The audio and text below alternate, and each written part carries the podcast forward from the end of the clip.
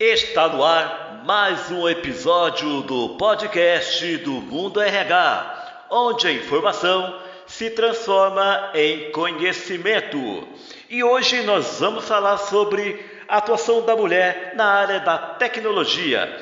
E a minha entrevistada é Aurora Sul, ela é CRO da OMI, uma plataforma de gestão ERP na nuvem e que hoje possui 45% de líderes mulheres em seu quadro de colaboradores. Olá, Aurora Sul, tudo bem com você? Tudo bem, Francisco. Obrigada aí pelo convite. Prazer em falar com vocês. Aurora, como é estar em uma empresa que tem 45% de líderes mulheres em seu quadro de colaboradores? Olha, Francisco, eu vou te dizer que isso me inspirou muito, inclusive, a aceitar o convite para trabalhar na OMI, viu? É, eu, eu é, fora homem, né, eu, tô, eu sou há 12 anos diretora de um grupo de mulheres, né, chamado Elevate Network. Então, diversidade é uma pauta constante, assim, na minha vida. E quando eu soube, né, esses, essas estatísticas da OMI, eu fiquei muito feliz em poder trabalhar e contribuir para uma empresa que valoriza muito a mulher. É, você imagina que 45% da nossa liderança, aí quando eu falo liderança, são líderes que têm gente abaixo. Né? E, e, você sabe que isso é muito difícil no mercado de tecnologia. O mercado de tecnologia hoje, dados do IBGE, tá? Somente 20% é, das pessoas que trabalham no mercado, na indústria de tecnologia, são mulheres. Então, você imagina um distanciamento que existe para isso acontecer, né? para essa diversidade acontecer nas empresas de tecnologia.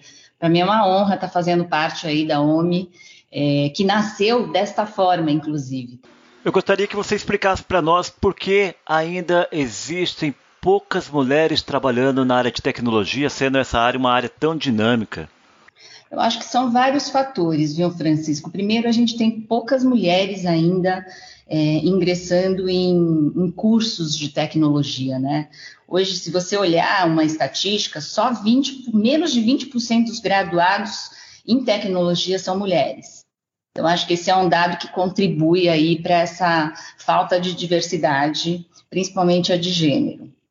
Acho que uma outra questão é você, todo mundo acha que trabalhar em startups, scale-up é super simples, né? E não é, né? É meio que a gente tem que fazer tudo. E eu tenho uma experiência de ter vindo e trabalhado também no mercado mais tradicional, né, nas empresas mais tradicionais. Já trabalhei multinacional, já trabalhei em empresas de capital aberto, e agora eu estou na OMI, né, que é uma scale-up, uma, uma startup mais avançada, e, e, você vê que, assim, tem que trabalhar muito, né? Você tem que botar muito a mão na massa. E, e muitas mulheres não conseguem conciliar, né? Porque as mulheres têm um, um, um, papel também dentro de casa muito relevante ainda, né? Não é muito igual, né? As tarefas que são divididas ainda dentro de casa. Então, acho que são alguns fatores, tá? Eu acho que as mulheres também elas precisam entender que não necessariamente você precisa estudar tecnologia para trabalhar numa empresa de tecnologia. Eu, por exemplo, eu não sou formada em engenharia ou ciência da computação, ou seja, é, é, é, ciências, né? Eu, eu, sou formada em administração de empresas. E mesmo assim, é, queria muito trabalhar no mercado de tecnologia. Em 2012, eu fiz inclusive uma transição, né? Fiquei muito tempo na indústria de telecom. Eu falei, poxa vida, tecnologia é o futuro, né? E, e, e busquei muito isso. Eu acabei tendo a oportunidade de trabalhar numa grande empresa de tecnologia, mas obviamente eu não sabia nada de tecnologia. Eu, inclusive, tive muita dificuldade para conversar com as pessoas que trabalhavam no mercado de tecnologia, porque é, é eles têm um certo preconceito de gente que não é desse mercado. Mesmo assim, é, é, eu fui, eu tive oportunidade, a empresa me deu oportunidade, porque eles também queriam profissionais que tivessem outros tipos de experiência, para poder agregar e, e, trazer, inclusive, mais inovação para a companhia. Aurora, conta para nós um pouco como é na prática a política de diversidade da empresa. Você diz é, especificamente da OMI, né? Da OMI, exatamente. A gente não tem uma política de diversidade aplicada, Francisco. Por quê? porque a gente já nasceu assim. A gente, é, é, a OMI tem sete anos de existência, né?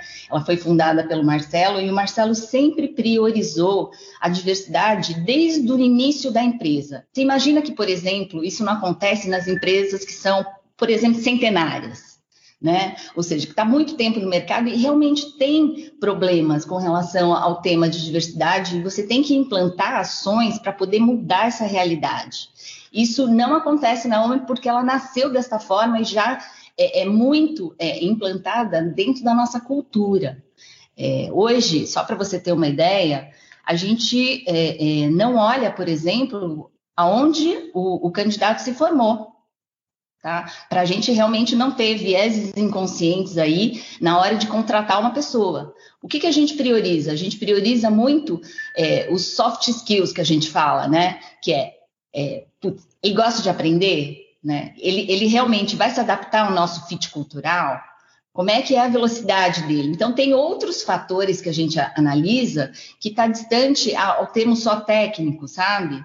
Isso ajuda muito a compor o nosso índice de diversidade dentro da companhia. Conta para nós como estão distribuídos os cargos de liderança feminina na empresa. Olha, é, é, esse índice que você comentou no começo da, da nossa conversa é real, tá? 45% da nossa liderança que tem gente abaixo, né?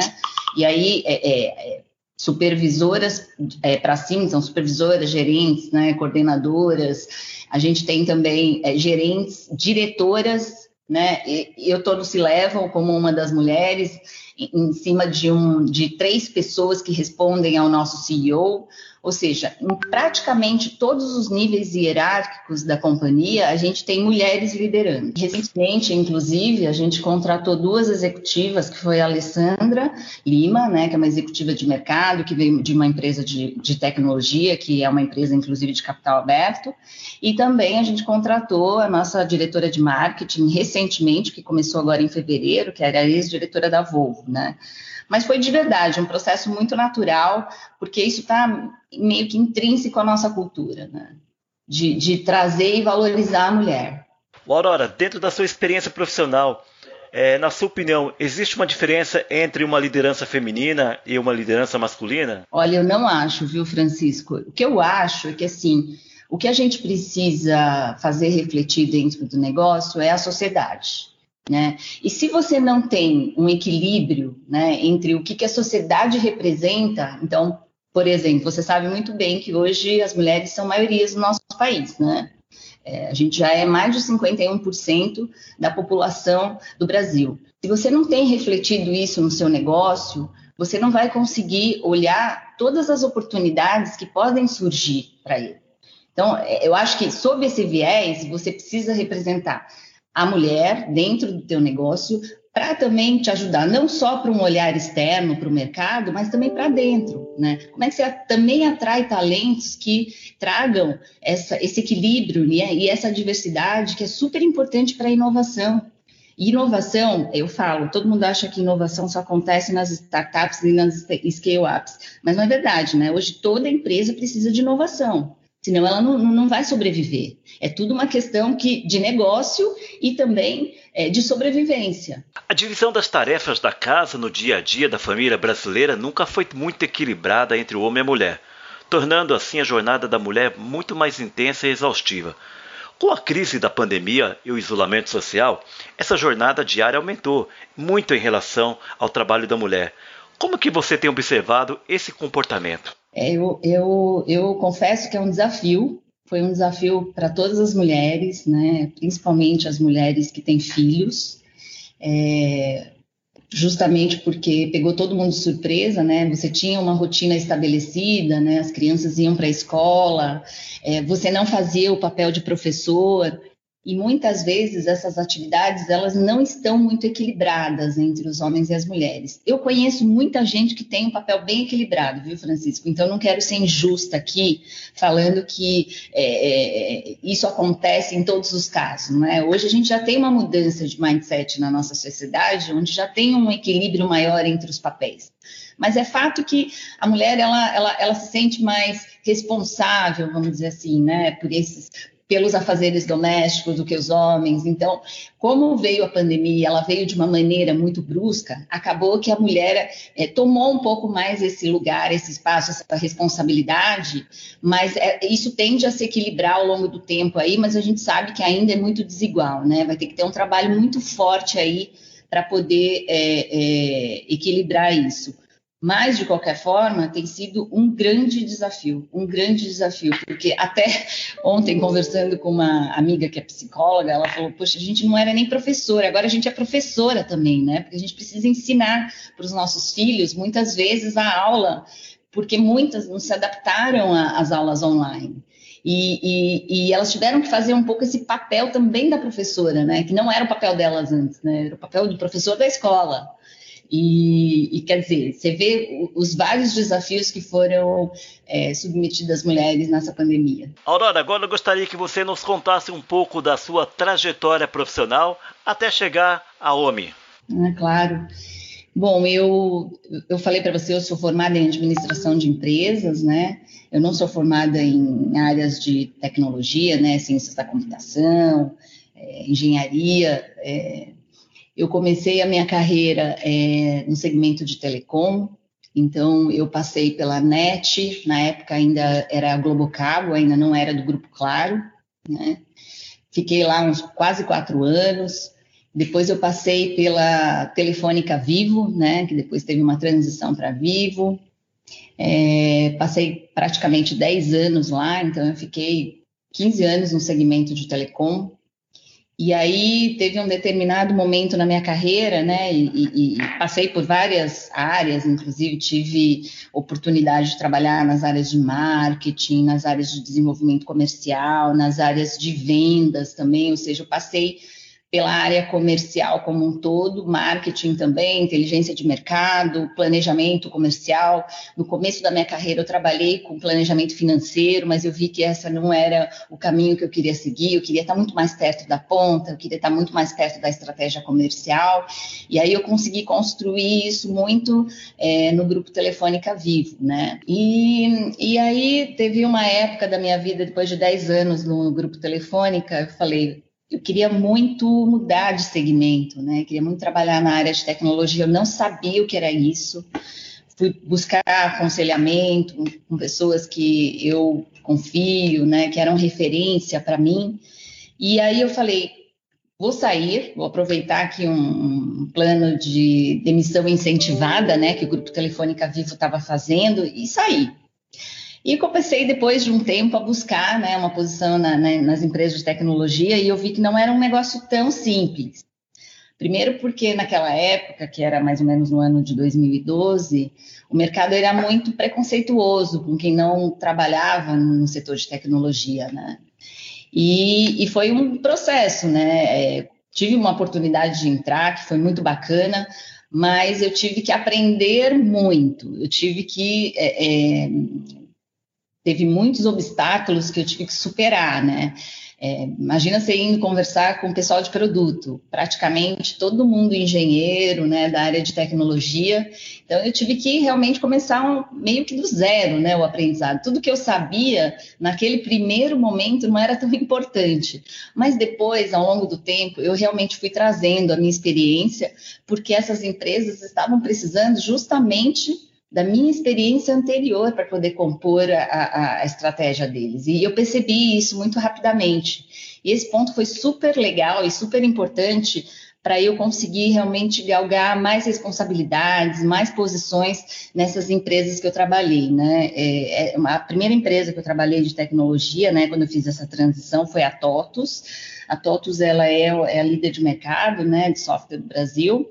E é, em seguida na Lynx, né, onde é, na TOTUS eu fui diretora de operações, né, cheguei até diretora de operações, eu tive outros papéis lá também, fui diretora de canais de distribuição, é, trabalhei é, para montar um projeto muito bacana lá, ligado a BI também, e depois eu fui para a Lynx, onde fui diretora de estratégia comercial, e aí Aconteceu, é, não foi um negócio que eu planejei na minha vida, né? Com, é, que é trabalhar numa startup scale-up, aconteceu, acabei conhecendo o Marcelo aí no ano passado, bem quando estourou a pandemia. E aí, assim, demorou meses, a gente né, super se conheceu, porque eu, eu tinha dúvida se eu ia me adaptar. Né? É muito diferente você trabalhar em empresas multinacional, empresas de capital aberto e depois ir para uma startup, uma scale-up, onde muitas vezes você tem que fazer tudo.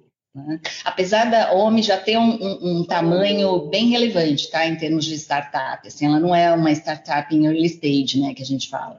Ela já é uma scale-up mais madura, já indo para um processo de, de crescimento exponencial muito interessante.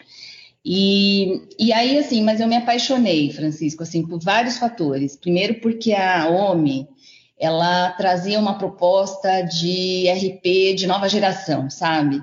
E como eu tinha trabalhado em empresas muito tradicionais de software, né? É, a gente vê que precisava de mais modernidade, precisava de mais simplicidade em termos de produto, em termos de sistema de gestão, para as empresas de verdade alavancarem. E aí eu me apaixonei pelo propósito da ONU, porque eu acho que isso muda o Brasil. Né? Se os empreendedores começarem o seu negócio, pensando já em como gerir o seu negócio, né, com o sistema de gestão apoiando eles, eu acho que eles vão, sabe? É, é, e, e, é muito isso. A gente fala, inclusive, né, a gente tem mais dois pilares na OMI, que é o pilar de educação e de serviços financeiros, que o empreendedor ele precisa de educação, né? E, e o sistema de gestão ajuda ele nesse processo também de educação. E, e aí eu acabei me apaixonando. Eu tô, é, ontem eu fiz nove meses de OMI, né? A gente busca muito esse propósito de ajudar o empreendedor e, e muito através do contador. E estou super feliz de fazer parte também de uma empresa que valoriza muito a mulher, né? inclusive até o nível de liderança. Aurora Sul, CRO da OMI, plataforma de gestão de ERP na nuvem. Muito obrigado pela sua participação aqui no podcast do Mundo RH. Obrigada, Francisco, e obrigada ao Mundo RH. É isso aí. Esse foi mais um episódio do podcast do Mundo RH. Se você quiser obter mais informações e ficar antenado às notícias da área de gestão de pessoas, acesse www.mundorh.com.br. Até a próxima!